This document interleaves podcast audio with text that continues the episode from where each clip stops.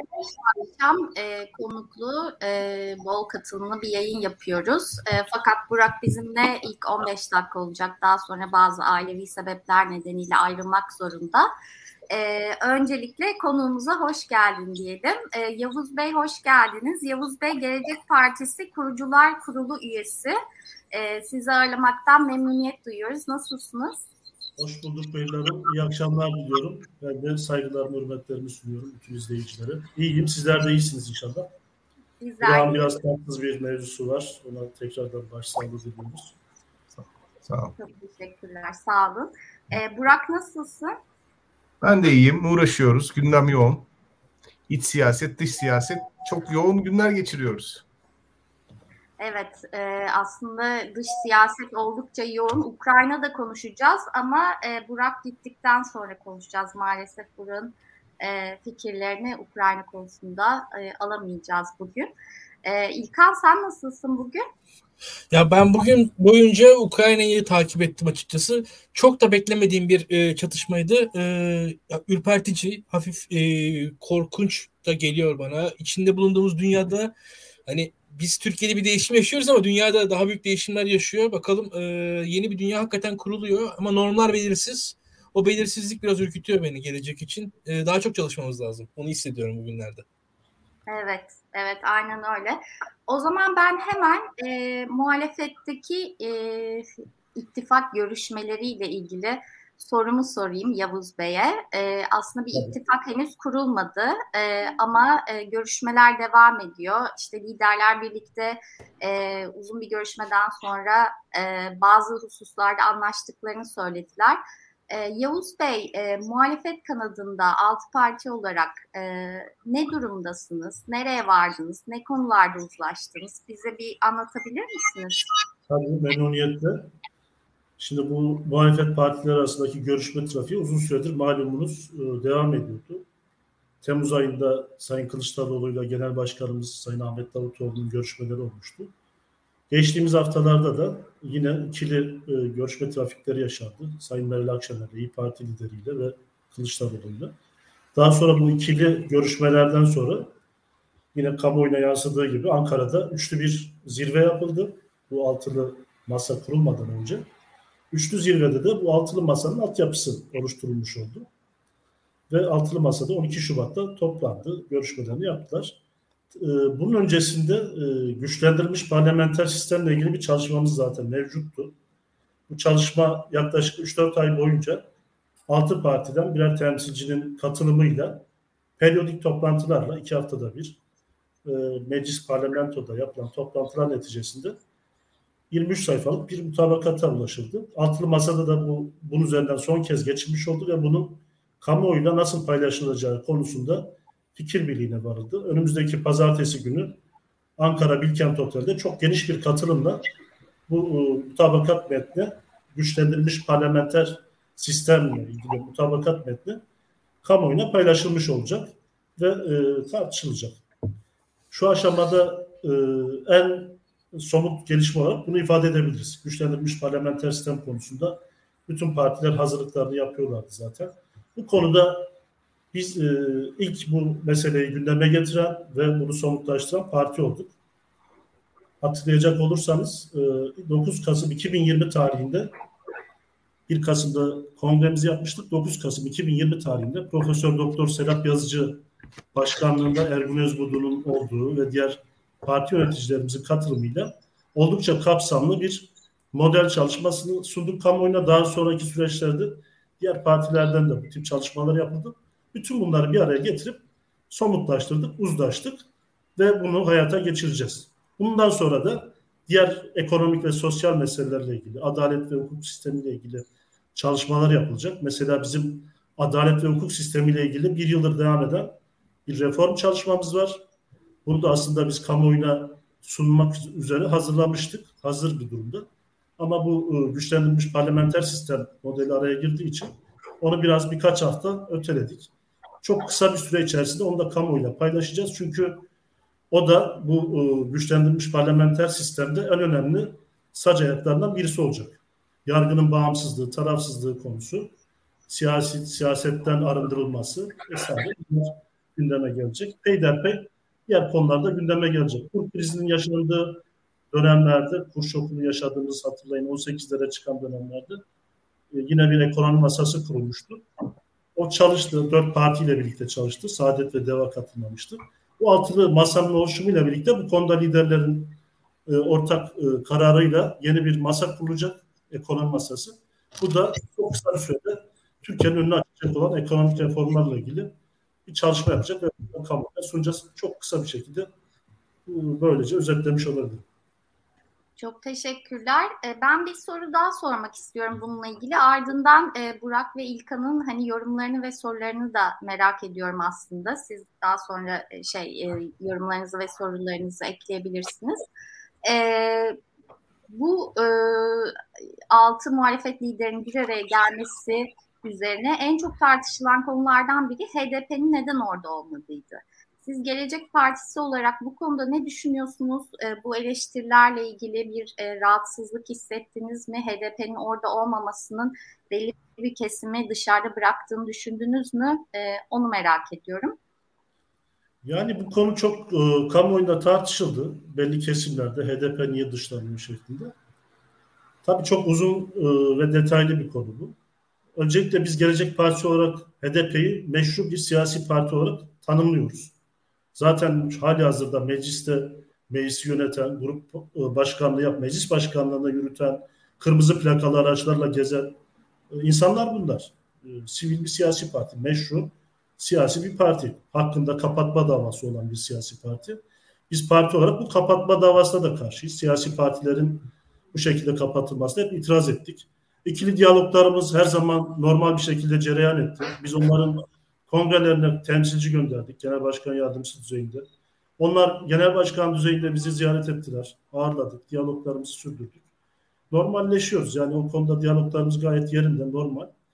Ee, ama işte kayyumla ilgili mesele olsun. O konuda biz e, belediyelere kayyum atanmasını çok net bir şekilde kınamıştık zaten. Çünkü burada hukuksuz bir şekilde keyfi kararlarla halkın seçtiği temsilcilerin lağvedildiğini, belediye meclisleri içerisinde yargı kararı olmadan lağvedilen belediyelere Ankara'dan atamaları yapıldığını gördük. Biz buna itiraz ettik. Zaten yeni bu ortaya attığımız güçlendirilmiş parlamenter sistem modelinde de bu tip e, durumlara, bu e, keyfi uygulamalara bir son verilmesi gerektiği yönünde ifadeler var. Ortak mutabakatta. Buna itiraz ediyoruz. Bizim HDP ile ilgili bu şekilde herhangi bir rezervimiz yok. Görüşmeme gibi diyalog kurmama gibi bir rezervimiz yok. Ama bu masa farklı bir masa. Altı siyasi partinin bir araya gelerek e, bir işbirliği, güçlendirilmiş parlamenter sistemle başlayan ve daha sonra farklı konularla devam edecek olan bir işbirliği süreci. Zaman içerisinde tabii ki HDP ile de diyaloglar devam edecektir. Bunun bir dışlanma olarak kamuoyuna yansıtılmasını açıkçası çok doğru bulmuyoruz.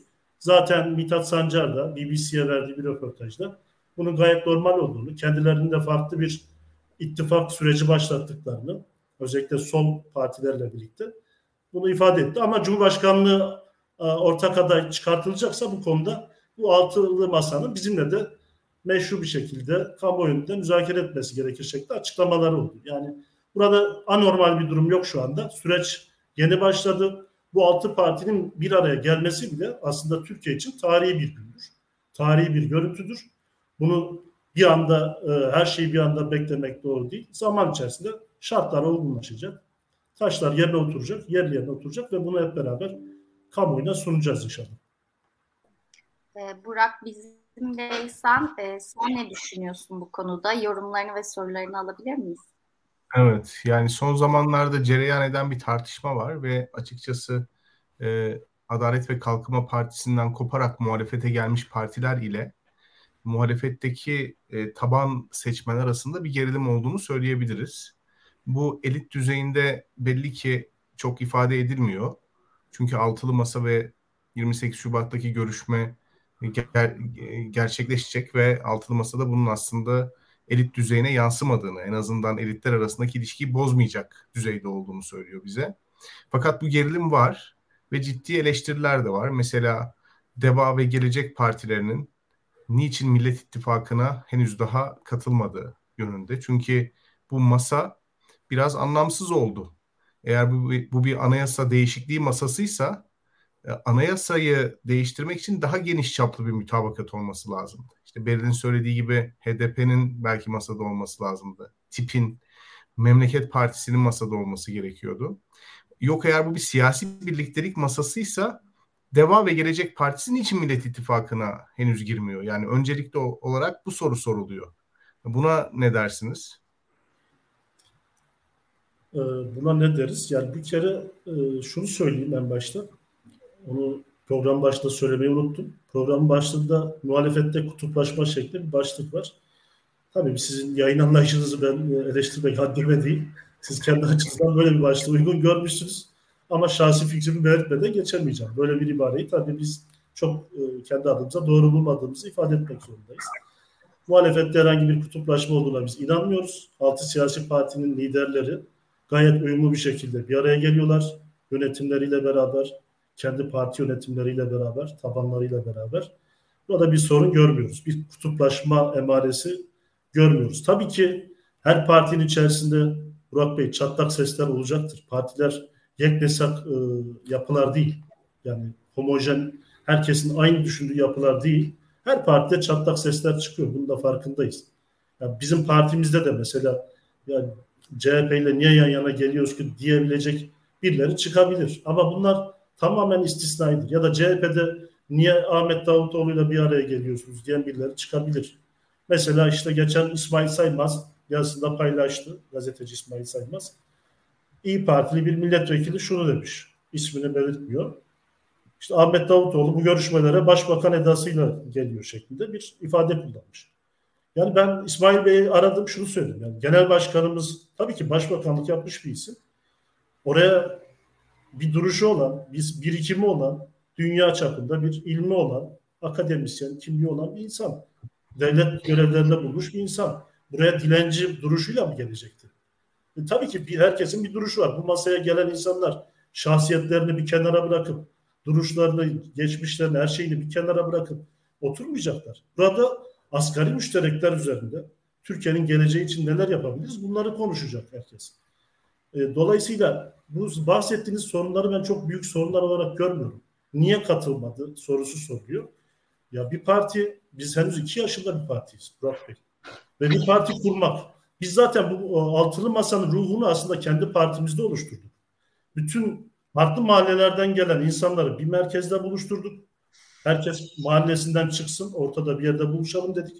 Biz e, AK Parti'nin devam niteliğinde bir parti değiliz zaten. Yepyeni bir partiyiz. Bütün kesimlerden gelen Atatürkçü, ülkücü, eski solcu, 12 Eylül'de beraber cezaevinde yatmış iki insan şu anda bizim partimize bir arada buluşup siyaset yapmaya karar veriyor. Belki onlar da bu partiye dahil olurken ön yargılarıyla şimdi hikayelerini anlatıyorlar bize. Belli ön yargılar taşıyarak e, geldiler ama girdikten sonra o ön yargıların yıkıldığını söylüyorlar. Burada da belli ön yargılar e, yaşanıyor olabilir belirli kesimlerde. Ama ben bunların çok rahat bir şekilde aşılacağını düşünüyorum. Çünkü bu altılı masa bana göre toplumda CHP tabanında da, İyi Parti tabanında da, Gelecek Partisi tabanında da bütün diğer kesimlerde de Türkiye adına bir umut ışığı doğdu. Biz bu umut ışığının peşinden yürümek istiyoruz. Burada bir umut var Türkiye'nin geleceği adına, yarının Türkiye'sini inşa etme adına. Bunu e, bu umut ışığını yok etmeyelim. Yani bu çok basit bir olgu değil bu altılı masa. Bunu çok hafifsemeyelim. Tarihi bir fırsat olarak görelim ve bunun altını nasıl doldurabileceğiz? Bunun üzerine kafa yoralım diye düşünüyorum. İlkan sen ne demek istersin? Ee, şimdi Yavuz Bey'in anlattığı şeyler arasında e, güçlendirilmiş parlamenter sistem ya bunu genelde muhalefet kabul ediyor zaten. Yani bunu muhalefette kabul etmeyen bir yapı pek yok. Ee, evet. Hatta yani şöyle bir şey var. Diyelim ki bir insan başkanlık sistemini daha iyi bulabilir. Ama bakılırsa bu kadar insan kabul etmişken kimse de bunun arkasında yani gerek yok yani. Şu an onun tartışılmasına gerek yok. Yaşananların sonucunda zaten bu, bu noktaya gelinmesinin sebebi bir muhalefet olunması, bu sisteme muhalif olunması. Çok tartışması yok. Ekonomi konusunda ya ekonomi belki bu kadar kötü olmasaydı farklılıklar olabilirdi ama o kadar kötü ki ekonomi çok da farklılaşacak bir alan kalmadı. Yani belli doğrular artık en temel doğrular uygulanmalı ki bundan sonra çok da birkaç yıllık program da iyi kötü bence belli oldu. Yani şu andan sonra e, belki o 3 yılın sonunda birazcık ekonomi düze çıktıktan sonra partilerin varyantları, varyasyonları daha farklı ortaya çıkabilir bence. Ya şu an artık ne yapılacağı iyi kötü belli bence yani. Hani o kadar benim gördüğüm kadarıyla yani hangi aklı başında insanlar aklı başında şeyler yaparlar birkaç yıl en az. Ondan sonra tabii herkesin kendi meşrebine göre bir ayrışma olur öyle ya da böyle. Ee, ama burada da şöyle bir noktaya geliyoruz. Biraz biraz hani herkesin e, bu tepkiler şunlar bunlar. Birincisi isimler meselesi. Yani kim aday olacak? Nasıl bir parlamento yapısı oluşacak? Nasıl bir ittifak yapısı oluşacak? Adaylıklar nasıl olacak? Sistemde sıkıntılar var. Şimdi mesela geçen seçimde biz biliyoruz Saadet Partisi'nin yani ittifakla beraber girse bile vekiller CHP listesinden girmek zorundaydı. Oradan adaylar atıldı. Ya şimdi adaylar öyle aday olup girdiler. Yani Cihangir Bey ve Konya Milletvekili Beyefendi evet. işte yani şimdi mesela bu, bu tarz yaklaşımlar olması gerekecek. Bunlar nasıl olacak? Hangi listede kim yer O isimlere geldiğiniz zaman çatışma daha başka bir şeye çıkıyor. Şimdi bu ilkeler güzel. İlkelerde hiç kimse Türkiye için ben kötülükler istiyorum demeyecek zaten. Herkes iyilikleri isteyecek. O ilkelerde anlaşmak kolay ama isimlere gelindiği zaman çatışma daha yükseliyor diye düşünüyorum. Yani bu konuda ne dersiniz? Ya İlkan Bey şimdi açık konuşmak gerekirse yani bu sürece sizi kastettiğimi lütfen düşünmeyin. Yani kamuoyundaki tartışmalara binaen söylüyorum. Tabii. Çok fazla e, işin esasından öte çok fazla yüzeysel konuların konuşulduğuna şahit olduk. Mesela sizi kastettiğimi sakın düşünmeyin. De Mesela e, yuvarlak masa dikdörtgen mi olacak? Yuvarlak mı olacak? Kim nerede oturacak? Bunlar tartışıldı mesela. Bunu özellikle iktidar cenahından geldi bunlar. Hatta çok çirkin e, şeyler, karikatürler yapıldı bununla ilgili. Ya biz bunların çok ötesinde bir hayali aslında ortaya koymaya çalışıyoruz. Buna bir vizyon ittifakı dedik. Türkiye'nin üç ana damarını bir araya getirip tarihi bir birliktelik e, ortaya koymak istiyoruz. Siz demin bahsettiniz Türkiye'nin şartları gereği zaten bu yapı ortaya çıkıyor. Türkiye'nin şartları bu kadar ağır olmasa, Türkiye'nin şu anda üzerinde bu kadar büyük bir enkaz olmasa, bütün kurumlar yıkılmamış olsa, ekonomi iflas etmemiş olsa, siyasal, sosyal bütün yapılar çökmemiş olsa, devletin kurumsal kapasitesi, kutuplaşma had safhada olmasa, olmasının yani biz zaten buna ihtiyaç kalmayacaktı ki böyle bir ittifaka. Türkiye normal yönetilebilen, normal işleyen bir sisteme sahip olsa sadece bir seçim yapardık emaneti kim yürütecek, iktidarı, devleti kim yönetecek 5 yıllığına ona karar verir. Ama Türkiye'de şu anda çok daha büyük bir ihtiyaçla karşı karşıyayız. Dolayısıyla bu e, ihtiyacın giderilmesi için çok geniş bir mutabakata ihtiyaç var. Takdir edersiniz ki. Biz bu masaya eşit oturuyoruz derken de tabii bütün liderler eşit bir şekilde oturuyorlar. Bunu kimleri şöyle anlıyor. Yani bu yazılıp çizildi. Özellikle bu altılı masaya nifak sokmak isteyen çevre tarafından. Efendim yok eşit milletvekili sayısı istiyorlarmış. Yüzde üçlük parti nasıl yüzde yirmilik partiyle aynı vekile sahip olacakmış. Bizim böyle bir vekil pazarlığımız yok. Kimsenin eşit vekil alalım gibi bir talebi yok. Böyle bir beklentisi yok. İttifak sistemi oluşursa, karar verilirse nasıl şekilleneceği belli. Her parti kendi listesiyle girecek. İttifak içerisinde eğer olursa, kararlaştırılırsa Herkes gücü kadar oyunu alacak. Gücü nispetinde o oyla e, parlamentoya girecektir. Yani bu bunlar çok rahat halledilebilecek konular. Niye insanlar buraya takılıyor ben gerçekten anlamış değilim. Yani. Sanıyorum orada sorun başkan adayının kim olacağı konusunda biraz düğümleniyor. Çünkü e, CHP tabanında popüler bir isim var. Bu isim İyi Parti ve HDP tabanında da alerjiyle karşılanmıyor. Evet. Ee, şimdi böyle bir vaka var ortada. İşte İstanbul Belediyesi'ni de kazandı. Ee, şimdi CHP tabanının ve genel itibariyle muhalefet tabanının aslında bir adayı var. Farklı adaylar da var. İşte Ankara Belediye Reisi de var. CHP tabanının adayı kim? Burak Hocam. Ama e, yeni partilerin ittifaka girmesiyle beraber şöyle bir konu ortaya çıktı. Burak Hocam'ın bağlantısı zayıf. Ben alamıyorum. Evet. E. Burak aslında İmamoğlu'nu kastetti. Kastetti. Kastetti ve dondu. ee, Böyle yapalım. Bu e, Burak'ın söylediği kadarına bir değerlendirme yapmak isterseniz sizi dinleyelim. Siz muhtemelen her gün konuşuyorsunuzdur. Ne demek istediğini tercüme edin. ya e, Burak'ın demek istediği şey biraz şuydu ben söyleyeyim. E, şimdi Cumhuriyet Halk Partisi tabanında e, bir şekilde bir tartışma o ittifakın kendi içerisinde yürüyordu. Onu biliyorsunuz siz de benden daha iyi. Yani Sayın Akşener ben aday değilim bir şekilde kendisini geriye çekti. Kendisi geriye çekince 3 aday gözüktü gözükmeye başladı.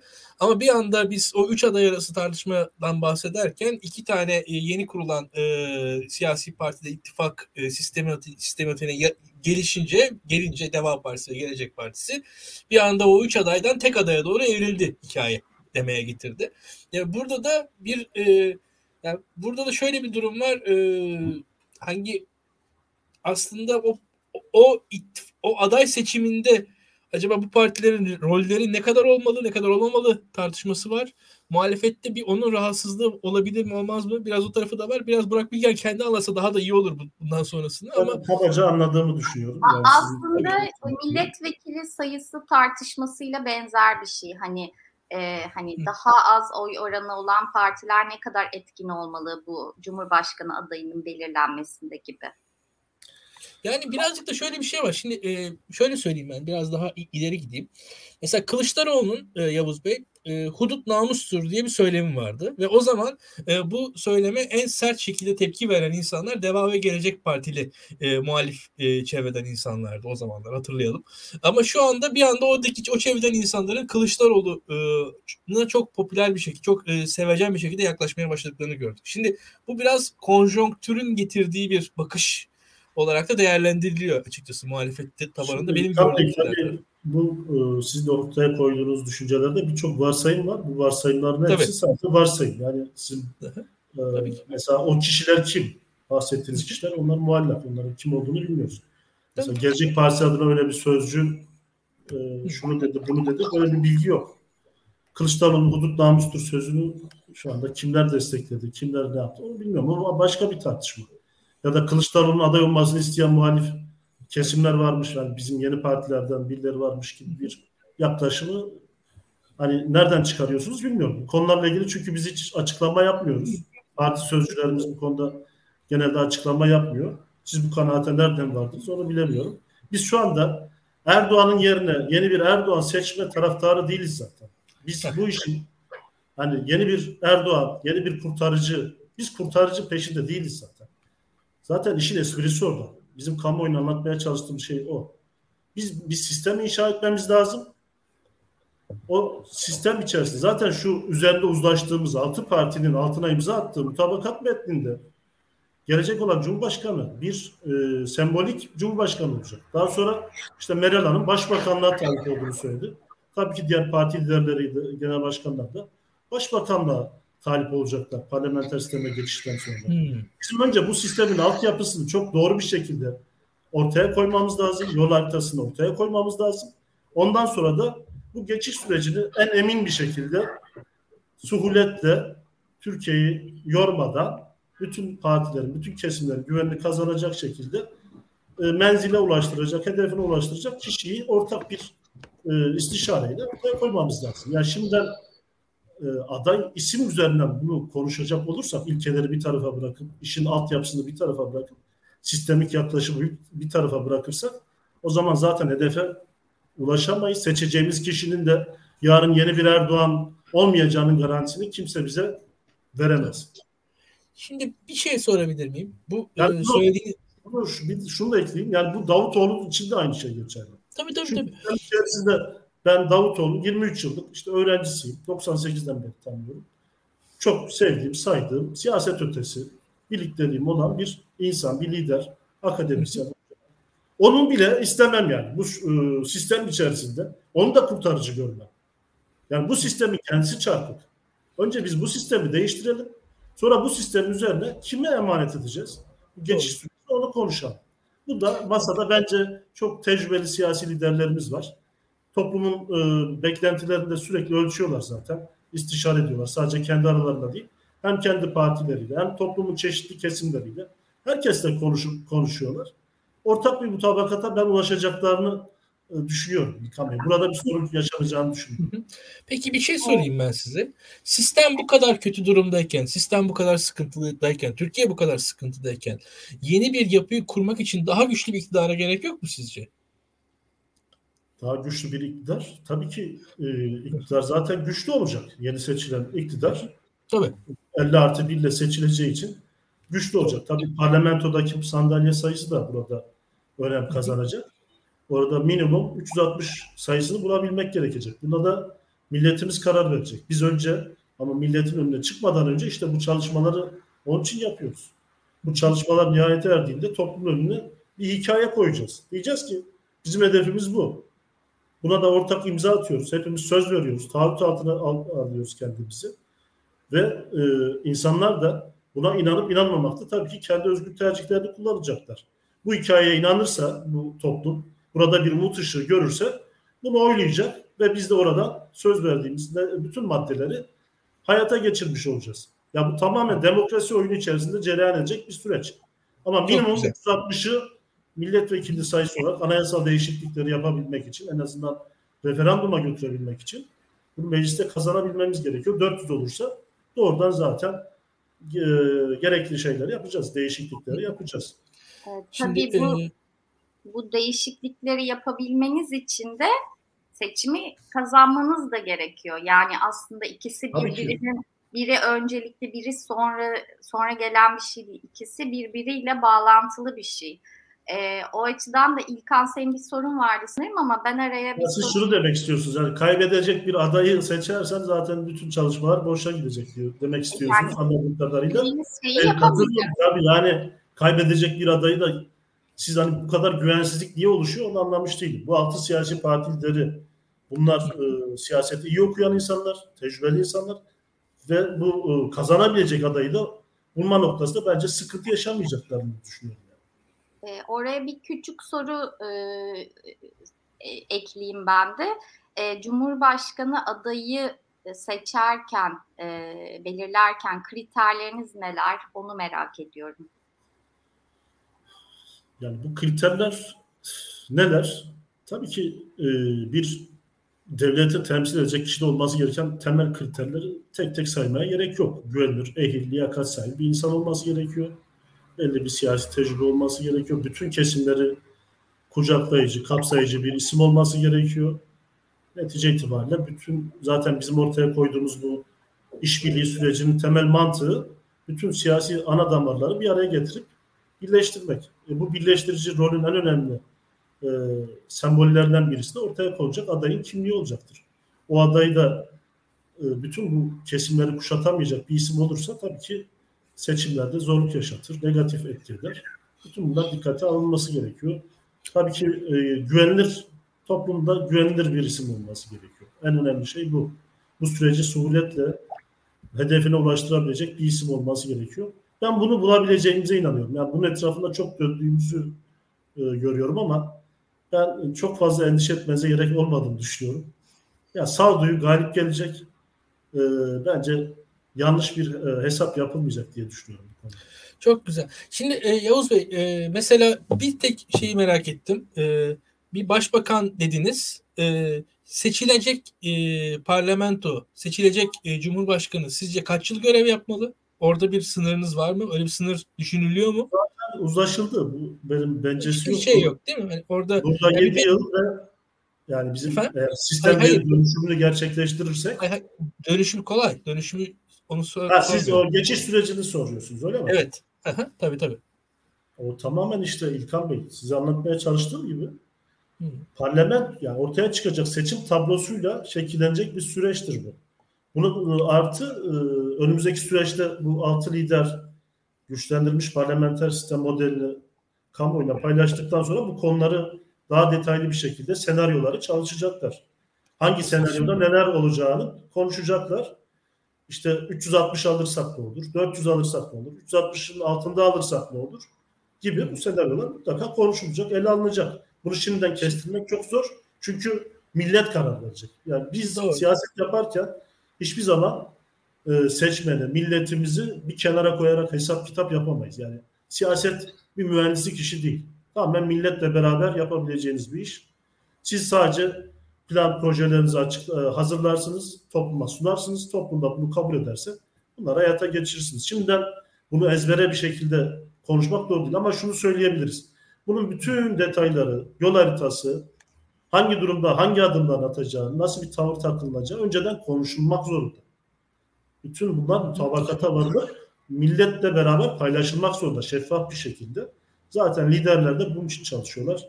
Sonuca da ulaşacaklarına ben inanıyorum Doğru. açıkçası. Yani e, ne kadar şeffaflık olursa o kadar iyi ki e, bir taraftan da şu var. Mesela muhalefet... imza atılacak. Yani imzaya alınacak konular bunlar. Yani Tabii resmi bir şekilde imza atılacak ve kamuoyuna sunulacak. Ha imzadan dönen olur mu siyasette? E, dönen olursa kendisi kaybeder. Toplum nezdinde itibarını kaybeder. Onu da kimse göze alabilir mi? Bilmiyorum. Ben alamayacaklarını düşünüyorum. En azından biz göze alamayız. Çünkü ee, biz söz verdiğimiz zaman sözümüzde aslanlar gibi durmasını biliriz. Çok güzel. Şimdi Yavuz Bey, Türkiye'de e, Adalet ve Kalkınma Partisi aslında e, 2015 Haziran'da bir seçim kaybetti. Parlamentoda çoğunluğu kaybetti ama muhalefet bir iktidar kazanamadı. Yani bir iktidar hükümet kuramadı. Neticede Abi, hükümet 7 Haziran, 7 Haziran'dan mı bahsettiniz? Evet, evet, evet. evet. Ya, o çoğunluğu kaybetti ama orada muhalif bir hükümet bir şekilde bir araya gelemedi o zamanlarda ve o hükümetin bir araya gelememesi neticesinde de Kasım seçimlerinde tekrar işte sizin genel başkanınız Davutoğlu seçim evet. kazandı. Şimdi baktığınız zaman muhalefet tarafından gelen bir e, insan olarak da şunu görüyorum. Yani kurulacak hükümetin bu seçimden sonra kurulacak hükümetin bir şekilde mesela sembolik dediğiniz anda vesaire birazcık da geçici dediğiniz anda ya ortada gene tam bir hükümet olamayacak gibi böyle bir sürekli buluşmalar, görüşmeler falan en sonunda biz yine tekrar Kasım seçimlerine Tayyip Erdoğan'a iktidar geri verildiği gibi Yok, e, evet. ona benzer bir süreç açıkçası birçok muhalifin aklına geliyor. Onu söyleyebilirim. O zaman şöyle netleştireyim. Sembolik kavramı sanırım birazcık muğlak kaldı. Sembolik Tabii. kavramı yeni e, geçeceğimiz güçlendirilmiş parlamenter sistemdeki Cumhurbaşkanlığından bahsediyor. Tabii. Heh, o sisteme geçtiğimiz anda Cumhurbaşkanlığı biz sembolik olarak attık. Tanımıyoruz. Yürütme yetkisi olmayan 7 yıllığına seçilecek eğer biz bu değişikliği yapabilirsek. İlk e, yapılacak seçimde sembolik bir Cumhurbaşkanı olmayacak. Bu mevcut anayasaya göre seçilecek yetkileri de belli olacak. Ama bu seçime girmeden önce topluma bir taahhütte bulunacak. O bütün partilerin ortak deklarasyonuyla nasıl bir yönetim sergileneceği, hükümet işleri nasıl yürütüleceği şeklinde bir mutabakat oluşturulacak ve şeffaf bir şekilde oluşacak. Yoksa sembolik olmayacak İlkan Bey. Bunu kesinlikle altını çizelim. Sadece bu sistem dönüşümü gerçekleşirse yeni sistemdeki Cumhurbaşkanı sembolik olacak. Güçlendirilmiş parlamenter sistem içerisinden bir hükümet ortaya çıkarılacak. Başbakanlık modeli ile devam edecek. Bakanlar kurulu olacak vesaire. Çok yani bunlar zaten e, daha yani geniş Kasım'a dönme o şey 7 Haziran 1 Kasım'la bu süreç birbirine benzetmek çok şey olmaz. Doğru olmaz. Yani. Tamamen birbirine farklı olgular. Farklı siyasi tamam. süreçler. Şimdi e, tekrar bir şey daha sorayım size. Adalet ve Kalkınma Partisi'nin e, yoğun bir şekilde nispeten hani partizanda da geçtik çok kişisel atamaları var. Şu an sistem değiştikten sonra tek imzayla yani çok fazla insan atanıyor. Yani en alt düzeylerde, orta düzeyin altındaki insanlar bir imzayla atanıyorlar. Daha önceki devlet sisteminde biliyorsun 3 imza gerekiyordu vesaire. Yani bir atamalar e, çok daha kişinin üzerinden geç, gerçi daha kurumsaldı sistem Türkiye'de öyle ya da böyle. Şu an e, işte Anayasa Mahkemesi üyelerinin, YSK üyelerinin atanmaları süreçlerini tartıştık. İşte en son bir işte İstanbul Savcısının ve Anayasa Mahkemesi üyeliğine geçişini tartışmıştık. E, burada e, bu, bu bir de en tepe yargı atamaları vesaire konuları geldiği zaman işte e, birazcık da o Cumhurbaşkanı'nın yetkilerine e, ihtiyaç duyulacak diye düşünüyorum. Yani şu anki mevcut Cumhurbaşkanı'nın yetkileri en azından orada yüksek yargıda, yargının üst kademelerinde, devletteki en tepe kademelerdeki en azından şu anki partizan yapının e, daha en azından ne diyeyim ülke spektrumunu yansıtacak bir hale gelebilmesi adına e, belli bir değişimlerin olması gerekiyor diye düşünüyorum. Buna e, ya, ama bir yandan da şöyle bir şey var. E, muhalefetteki diğer e, partilerdeki yapılarda benim duyduklarımda da söyleyebilirim. Sizin partinizin mesela iktidarda da bir yansıması var. Yani birçok insan öyle de görebiliyor. Mesela Ahmet Davutoğlu atıyorum Hakan Fidan'ı milletvekili adayı yapacaktı e, başbakanken neredeyse anlaşılmıştı. Şu an hala yani böyle iktidarın şu an mevcut e, hükümet içerisinde, e, devlet içerisinde üst kademelerde e, bu partilerin e, beraber çalıştığı insanlar var. Yani mesela Naci, ya şimdi açıkçası ben şöyle söyleyeyim. Naci Bey bakan oldu. Yani Naci Bey ben zaten Sayın Babacan parti kurduğu zaman Naci Bey'in ayrılmamasına şaşırmıştım. Yani o öyle bir şey ama e, şu an öyle isimler de var hala.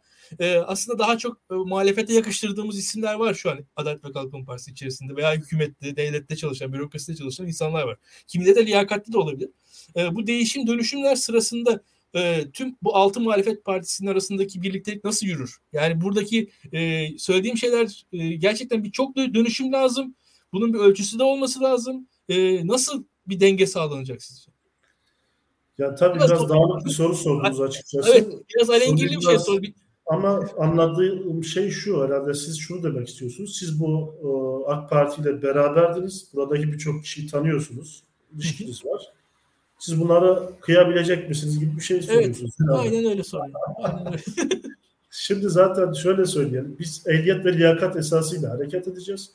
Ve rövanşist bir e, hareket etmeyeceğiz ama mevcut partizanla yapılan atamaları, liyakate uymayan atamaları ya da hukuk dışı çalışan hangi bürokrat olursa olsun.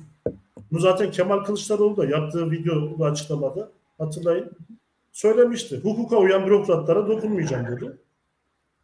Yani biz de aynı noktadayız. Yani işini düzgün yapan, hiçbir suça bulaşmamış, hiçbir hukuksuzluğa, partizanca uygulamaya bulaşmamış bir bürokrat varsa yani gelip devletin içerisinde toplu bir kıyım harekatı şeklinde bir kimsenin düşüncesi yok. Kemal Bey'in de düşüncesi yok. Ama böyle parti, şimdi Merkez Bankası Başkanlığı orada bir gün tutmazsınız. Yani örnek vereyim. Ya buna benzer işte TÜİK Başkanı atanıyor ya da X kuruma partizanca bir atama yapılıyor. Bunları bir gün bile tutmazsınız. Diyakate uygun değil. E, partizanca söylemler, kamuoyunda mesela şu an bu başkanlık sisteminin kendi içerisinde bir çelişkisi var. Ee, bakanlar milletvekili ola, e, bakan olabilmek için milletvekilinden istifa ettiriliyor bu sistemde biliyorsunuz. Niye? Bu sistemin mantığı gereği siyaset yapmamaları gerekiyor. Tamamen teknik olarak kendi işlerine odaklanmaları gerekiyor. Ama bakıyorsunuz bırakın bakanları, bakan yardımcısı, diğer kamu görevlileri, herkes şu an siyaset yapıyor. Açıktan partizanca uygulamaları yapıyorlar.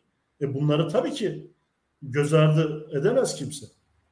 E bunlar çünkü liyakata uygun değil. Bunlar görevinin ciddiyetini bilmeyen, milletten aldığı vergilerle partiler arasında fark, yani vatandaş arasında fark e, gözeten, partisine göre muamele yapan insanlar.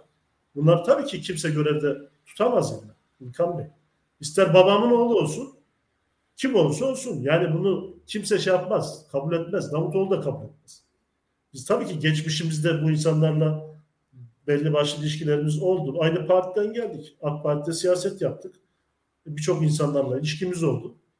E, biz ama orada bir itiraz süreci başlatarak bu sisteme itiraz ettik. Ve şu an birçoğu cenazelerimize, taziyelerimize şey yapıyorlar. Sayın Davutoğlu'nun cenazesi vardı geçtiğimiz hafta. Birçok insan taziyede bulunmaktan bile çekindi. E şimdi siz hani bu ilişkiniz var diyorsunuz da bu insanlar şu an zaten kendileri bize sosyal mesafe uyguluyorlar. O ilişkiler yıpranmış durumda. Ama biz şunu da yapmayacağız İlkan Bey. Yani böyle gelelim önümüze kim çıkarsa ezelim, geçelim. Böyle bir anlayışla doğru değil. Rövanşist bir duyguyla hareket etmek de doğru değil. Bu devlete hizmet edebileceğine inandığınız birileri varsa tarafsız bir şekilde, objektif, partizanca olmadan tamamen devlet ciddiyetiyle hele hele harama hiçbir gayrimeşru şey e, bulaşmadan hizmet edecek birileri varsa onları görevlendirirsiniz. Bu çok basit bir şey. Peki biraz ilkeler önce... Yani ilkeleri koyarsanız o ilkeler etrafında hareket edebilirsiniz. Kişiye göre değil, ilkelere göre hareket edersiniz. Ee, peki biraz önce e, Gelecek Partisi AK Parti'nin devamı değil dediniz. Tabii ee, ben bunu bir adım daha ileri götürmek istiyorum. Bunu böyle Gelecek söylersek Partisi... biz kendi partimizdeki arkadaşlarımıza çok ayıp etmiş oluruz. Ben AK Parti kökenliyim.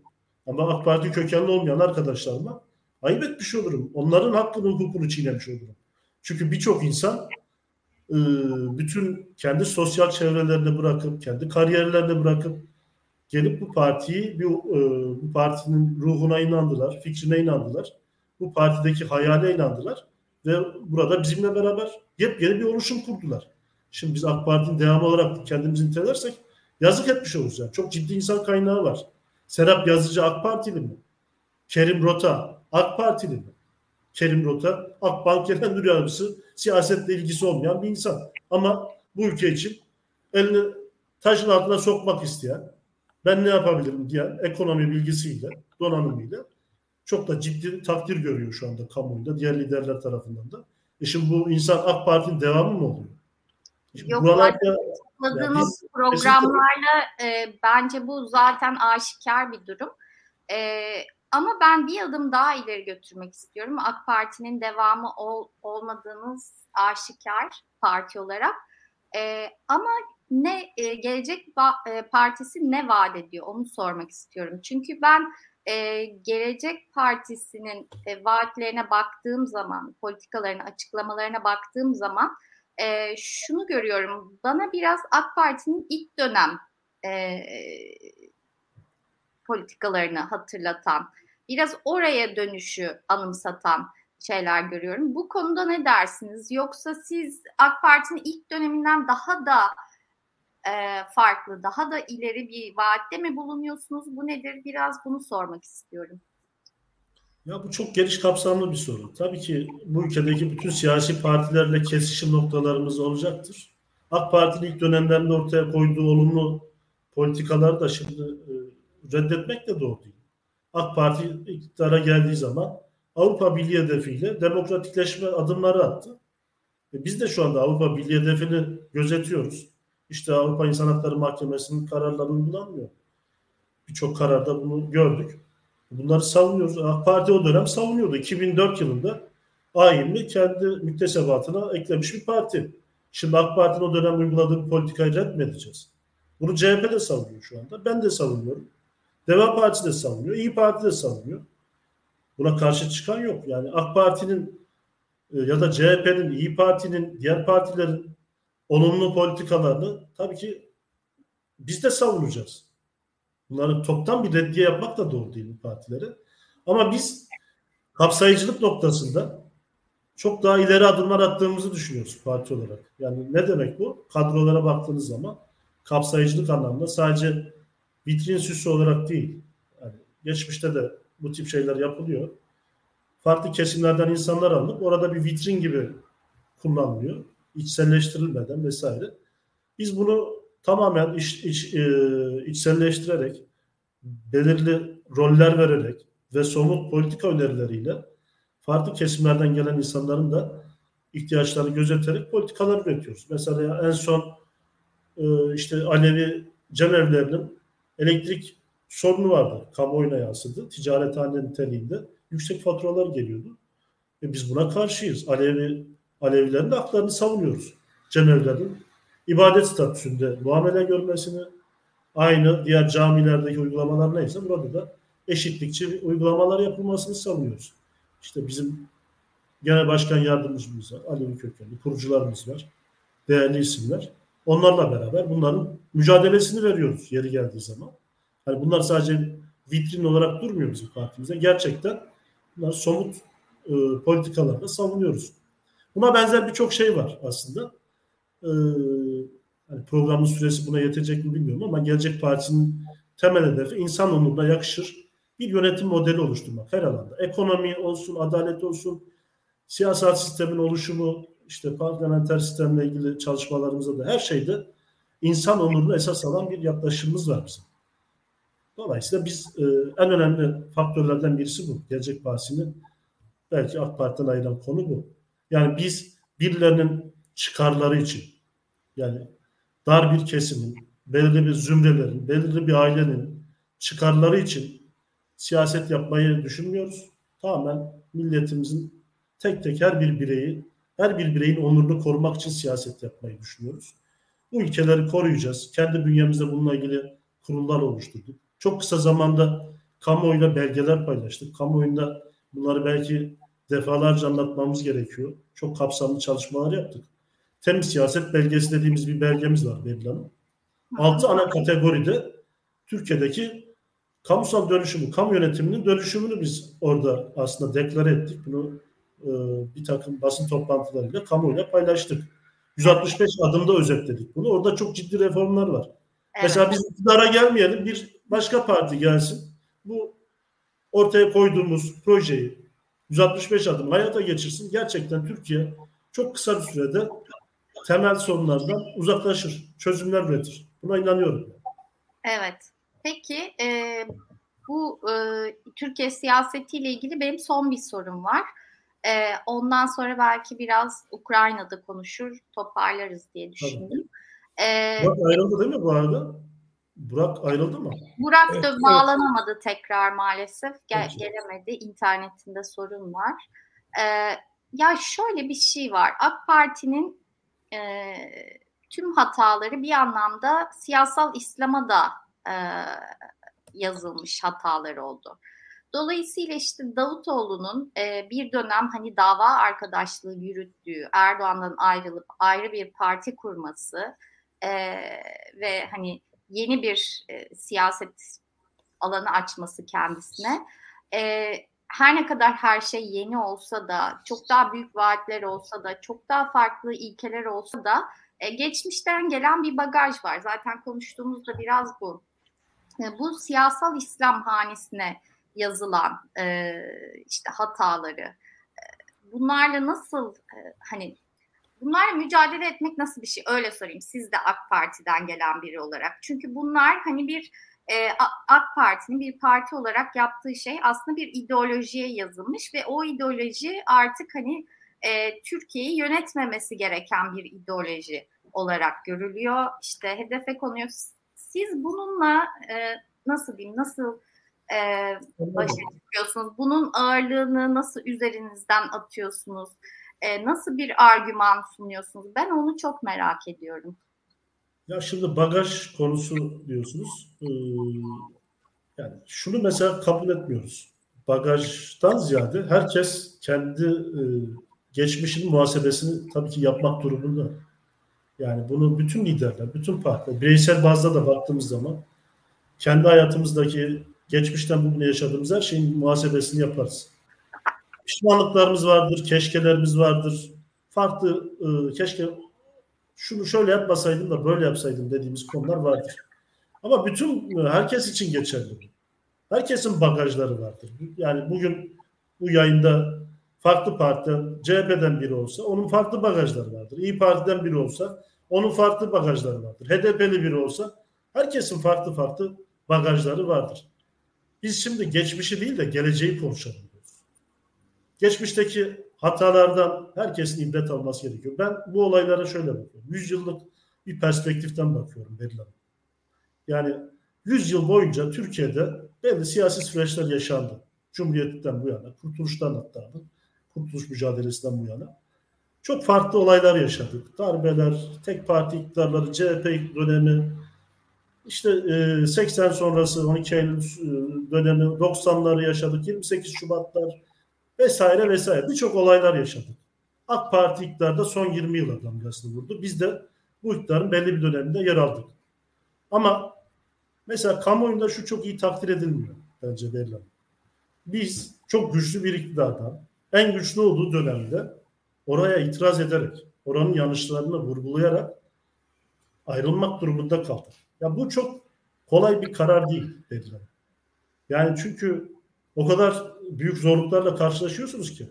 Bir taraftan içinden çıktığınız yapı zaten devlete egemen, bütün hayata egemen, ekonomiye, medyaya, her şeye egemen. Sizi dışlıyor. Çok ciddi bedeller ödetiyor. Yani bunu, bunun örnekleri tek tek burada sıralamak istemem. Sıkıcı olur. Büyük bedeller ödüyorsunuz. E, geliyorsunuz diğer tırnak içerisinde diğer mahallelerde de işte şey olarak görüyorsunuz. AKP artığı diye e, bazı rencide edici, rencide edici nitelemelerle karşılaşıyorsunuz. Bu çok kolay bir süreç değil. Biz orada kişisel menfaatlerimizi düşünmüş olsaydık Sayın Genel Başkanımız başta olmak üzere başbakanlık koltuğunu bıraktı. Ve başbakanlık koltuğunu bırakmak bu ülkede bu kadar kolay bir şey değil. İnsanlar bir tane muhtar başbakanımızı görüyor diyor ki Sayın Başkanım diyor ben diyor şu muhtar koltuğunu bırakamadım ya diyor 23 yıldır oturuyorum. Sen başbakanlık koltuğunu nasıl bıraktın? Diyor. Bireysel bazda baktığınızda bizim için de kolay değil.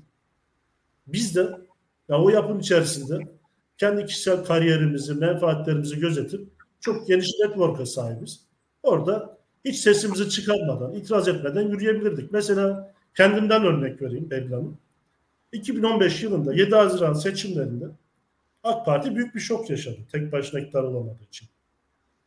Ben İstanbul Yönetim Kurulu üyeliği yaptım AK Parti'de. Ve bir rapor yazdım. Sayın Erdoğan'a yazılı olarak gönderdim Belli O rapor hala benim arşivimde duruyor.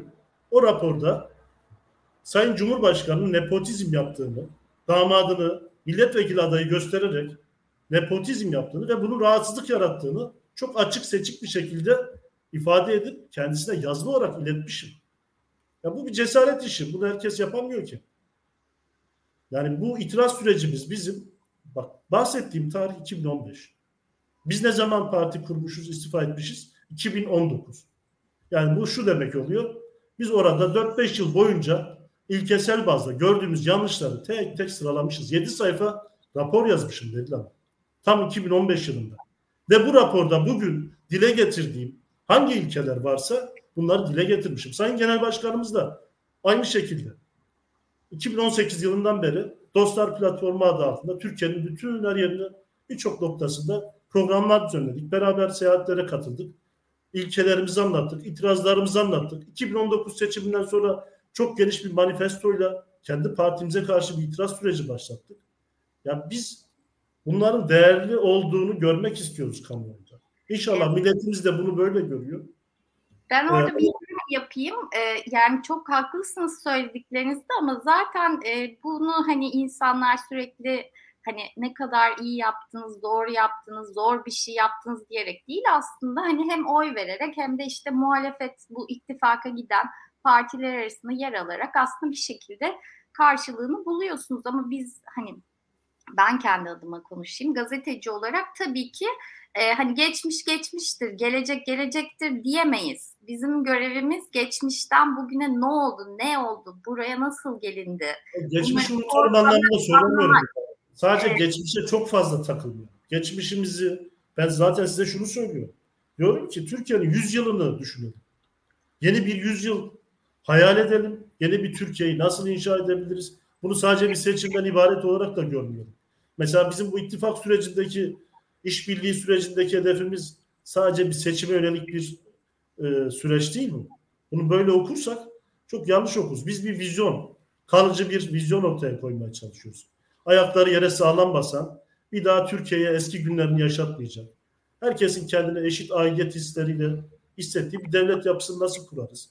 Yani bunları nasıl inşa edebiliriz? Bunları düşünmek e, Ama ama tabii şunu da unutmamak lazım. Sonuçta e, Davutoğlu'nun e, başbakanlık e, yaptığı süreçte e, çok ciddi olaylar yaşandı Türkiye'de. Kırılma noktaları yaşandı. Çok kanlı bir dönemdi.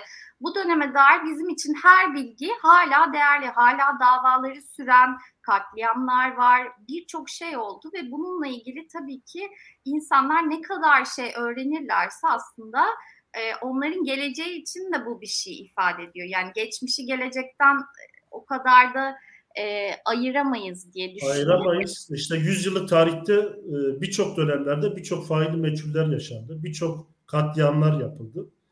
Bütün bunların tek tek aydınlanmasını ben de dilerim. Yani bunu bir vatandaş olarak ben de diliyorum. Ama bu geçmişi e, bir gün kurcalayacak olursak hani bir geçmişte fışkıracak o kadar çok olay var ki şu anda. Ya sadece AK Parti dönemini düşünmeyelim. Yani 90'larda eminim siz de gençtiniz, yaşınızı bilmiyorum. Ben genç bir insanım. 90'ları yaşadım. Hani evet. Beni AK Partili olmaya iten süreç neydi? Bu ülkede bir Kürt kimliğim var benim. Zaza kimliğim var. Kürt kimliği Türkiye'de yok sayılıyordu. Belli mi? 90'lı yıllarda. Ben okula kaset götürdüğüm için disiplin soruşturması geçirmiş bir insan.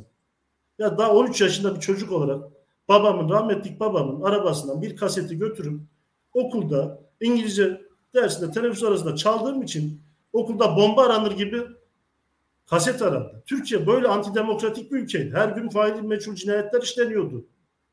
E, daha sonra 28 Şubat sürecini yaşadım. İstanbul'da öğrenciydim. Bakın şunu anlatayım size. Ben İstanbul'da Fındıkzade'de bir yurtta kalıyordum. Şu olay hiç aklımdan çıkmaz benim bir gün ansızın polis baskını olacak diye bütün o, o yurttaki kitapları, normal okuma kitapları bunlar. Kur'an-ı Kerim dışında. Hepsini boş bir araziye götürüp yaktığımızı hatırlıyorum. Niye? Olur ya bir baskın olursa, polis baskın olursa tırnak içinde irtica adı altında biz orada yargılanmayalım diye. Ki o yurtta ben İstanbul Teknik Üniversitesi öğrencisiydim. Benim irticayla bir alakam yoktu. Benim barınma sorunum vardı. O yurtta kalıyordum. Üniversitem Maçka'daydı. Okuluma gidiyordum sabah otobüste. Derslerime giriyordum. Arkadaşlarımla gezip tozuyordum. Akşam da yurduma geliyordum. En fazla yurdun altındaki salonda televizyon izliyorduk. Sohbet ediyordum. Arkadaşlar da oradaki arkadaşlar. İlticai faaliyet yoktu. Namazını kılan namazını kılar kendi odasında. Yani biz bu süreçlerden geçtik.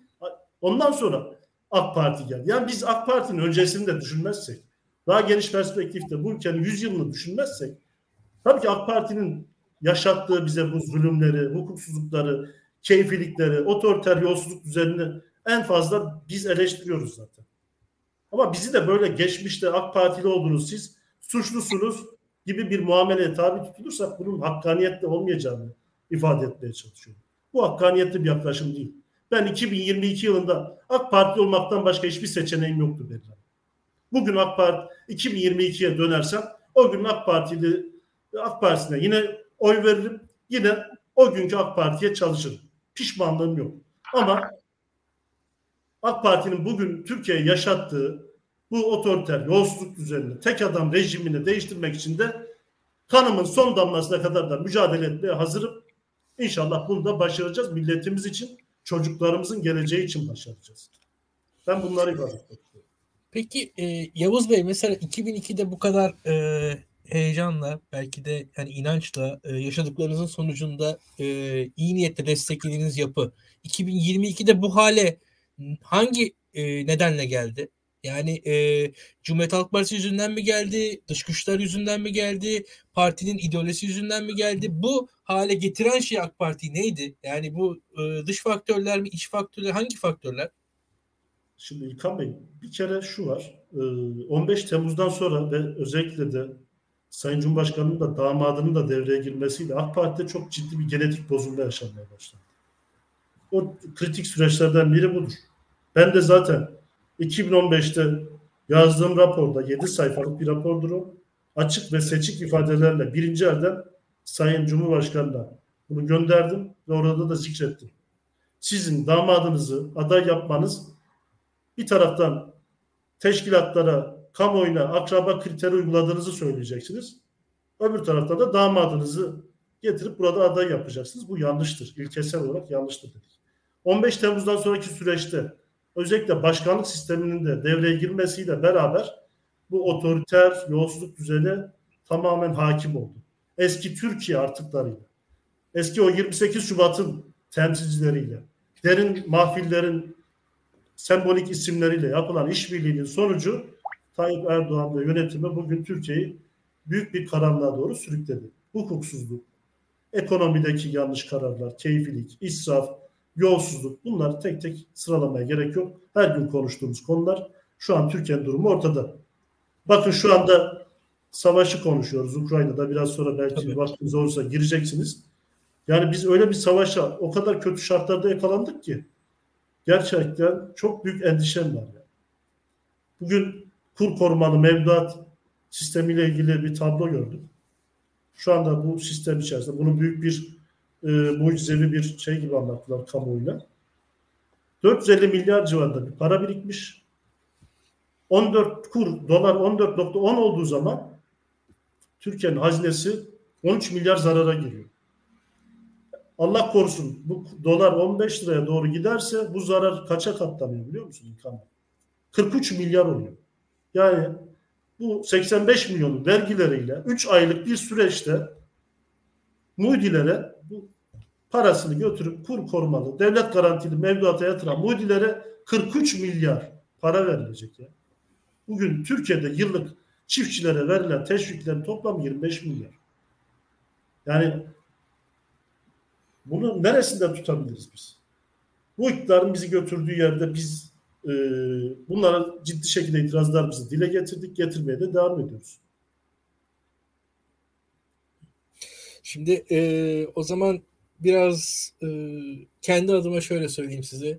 Yani Berat Albayrak'ı hepimiz eleştiriyoruz. Sayın Albayrak'ı. Ama Berat Albayrak'ın oraya gelmesini e, ve işte Tayyip Erdoğan'ın iktidarının ne, ne, diyeyim böyle bir e, ailleşmesini, işin iktidarın belki de kişiselleşmesinin de sebepleri var. Oradaki e, sadakat duygusunun üst düzeyde ihtiyaç duyulmasını gerektiren şeyler yaşanıyor bir şekilde. O da karşı tarafında öyle bir hikayesi var ve e, yani hiçbir şey olmadı da Tayyip Erdoğan da mesela Berat Albayrak'ı atamadı. Onun da bir sebepleri var. Yani sebepler e, konuşulduğu zaman her şeyin bir sebebi var.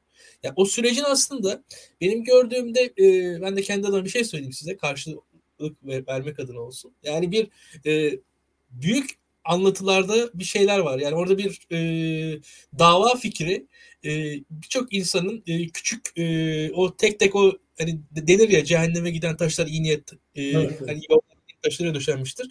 E, biraz o tarafı da olduğunu düşünüyorum. Yani e, bir noktada belki 2002 Adalet ve Kalkınma Partisi'nde e, fazlaca insanın bir etkisi vardı. Mesela 2002, 2003 yılında bir tezkereye hayır denebilmişti. Şu anki Adalet ve Kalkınma Partisi herhangi bir tezkere bir kişinin hayır diyebilmesi imkanı yoktu. Yani yok açıkça söylemek gerekirse. O partiyi oradan oraya getiren bir süreç var ve o da e, bir bir şekilde belki de e, bir inancı dayalı siyaset diyebilirim. O dava fikri diyebilirim. E, ne olursa olsun iktidarda kalınması gerekiyor. İktidardan gidilirse e, çok felaket olur dem yani iktidardan gitmenin tahayyül dahi edilmemiş olmasın belki de. Yani bir Bizim muhalefet... ona. Biz iktidar için her yol mübahtır anlayışına çok ciddi bir şekilde karşıyız. Yani ya, o, o zaten tamam. FETÖ'nün FETÖ dediğimiz yapının ortaya evet. koyduğu ilke amaca giden her yol mübahtır anlayışıyla hareket ettiler ve sözde temsil ettikleri dinin bütün ilkelerini çiğnediler. Niye? Çünkü bir amacımız var. Buraya gitmek için biz her şeyi yapabiliriz. Biz buna inanmıyoruz. Hem inanç olarak da inanmıyoruz. Yani inancımız gereği de bunu tasvip etmiyoruz. Hem de demokratik hukuk devletinde de biz buna inanmıyoruz. Sadakat devletedir, milletedir. Diğer özel hayatınızdaki yapacağınız şeyler devlet hayatını ilgilendirmez. Gidersiniz özelinizde yaşarsınız. Bunu bu şekilde özetleyebiliriz. Tabii ki AK Parti'yi bu noktaya götüren faktörleri sıralamaya kalkarsak çok fazla faktörler var.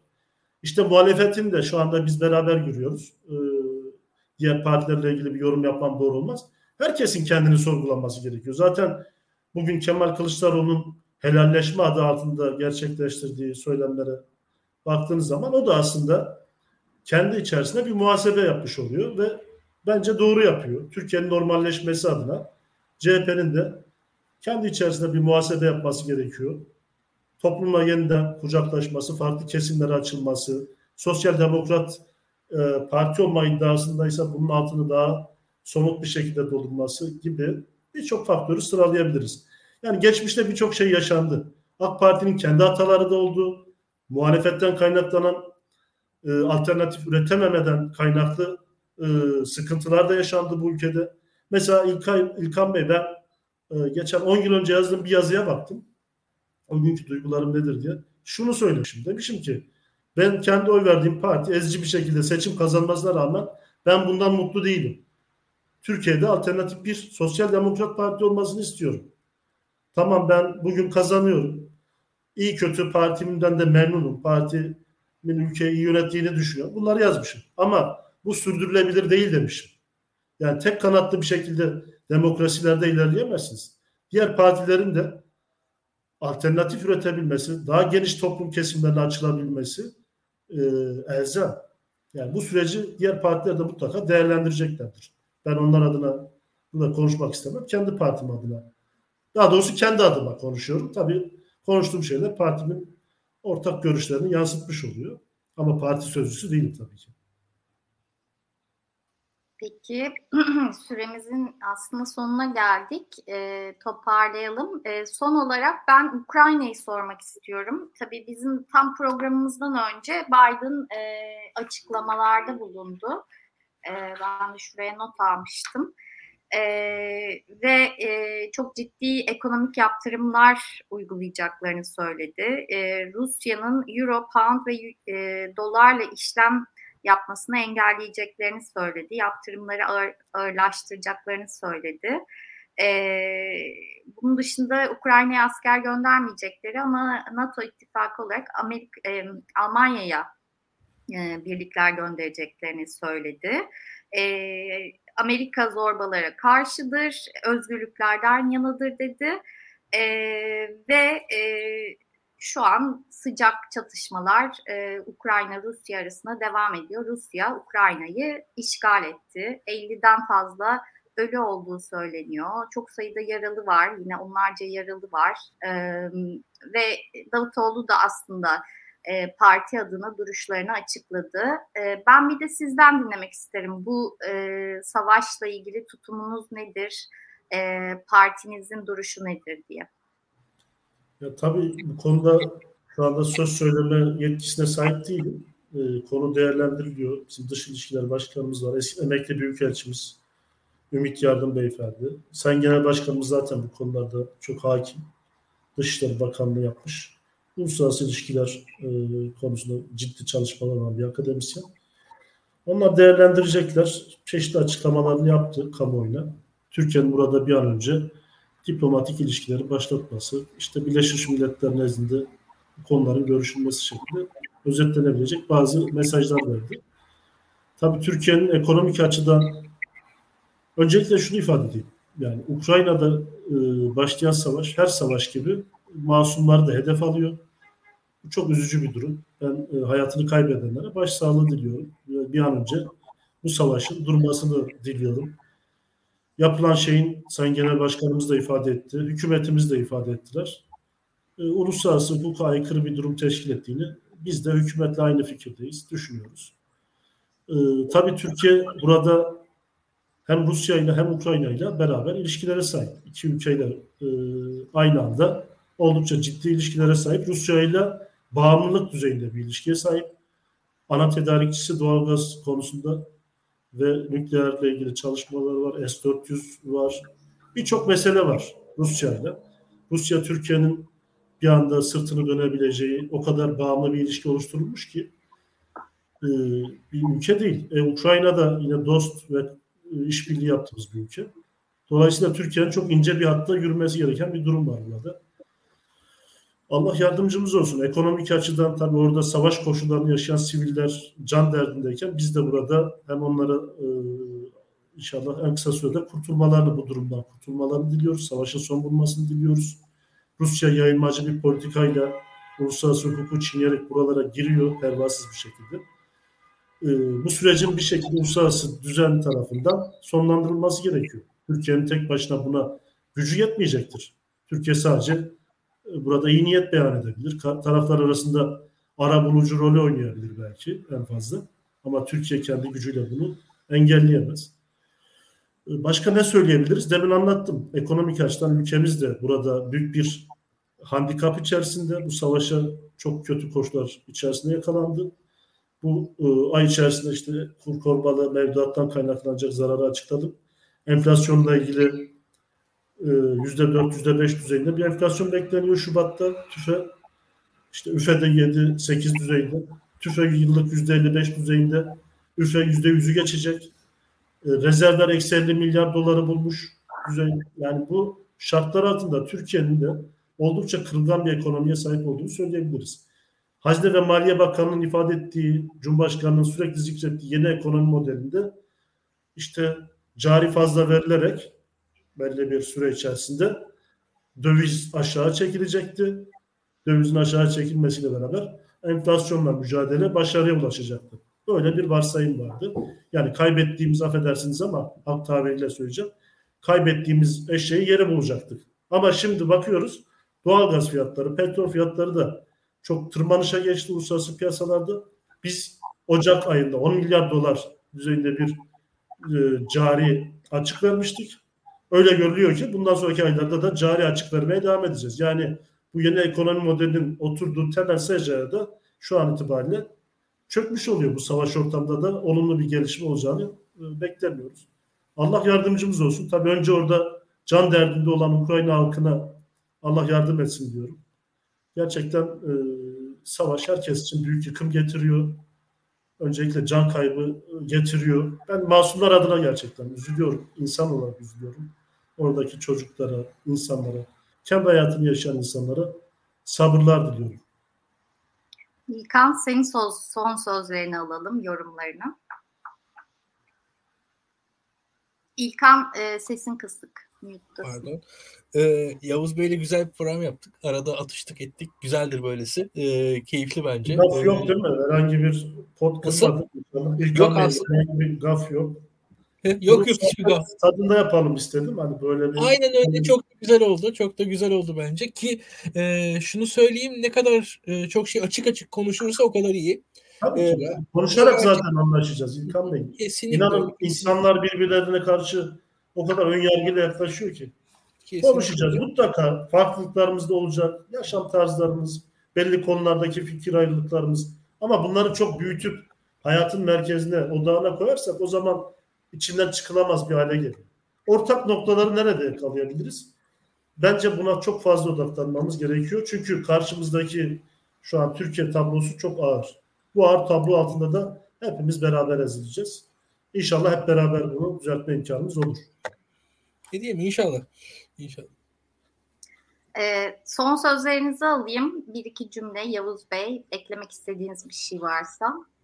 Valla bizi izlemeye devam edin. Türkiye'de gelecek var. İnşallah altılı masada da hayat var. Ee, 28 Şubat'ta kamuoyuna açıklayacağımız güçlendirilmiş parlamenter sistemde inşallah kabul görür. Milletimiz tarafından teveccüh görür. Ve inşallah bu altılı masa e, milletimizde büyük bir heyecana vesile oldu. İnşallah bu e, altını daha somut eylem planlarıyla doldurarak milletimizin beklentileri doğrultusunda, bütün parti tabanlarının asgari müşterekleri doğrultusunda bunu hayata geçirebiliriz. Ben partiler üstü, tamam siyasi kimliğimi bir tarafa koyarak ben de bir vatandaş olarak açıkçası bu e, projenin başarıya ulaşmasını istiyorum. Çünkü hepimiz çok yorulduk. Ben de yoruldum. Sizler de eminim ki yoruldunuz. Toplum çok yoruldu. İşte Türkiye'deki bütün bu demin konuştuğumuz koşullar altında ezildi. Bir huzur istiyoruz hepimiz. İnşallah hep beraber bu huzuru yakalamış oluruz. Bunları bildirdim açıkçası. Çok teşekkürler. Herkes Gelecek Partisi Gelecek Partisi kurucularından Yavuz Değirmenci bizimleydi. İlkan'la sorularımızı cevapladı. Ee, bizi izlediğiniz için çok teşekkür ederiz. İyi akşamlar. İyi akşamlar diliyorum. Teşekkürler.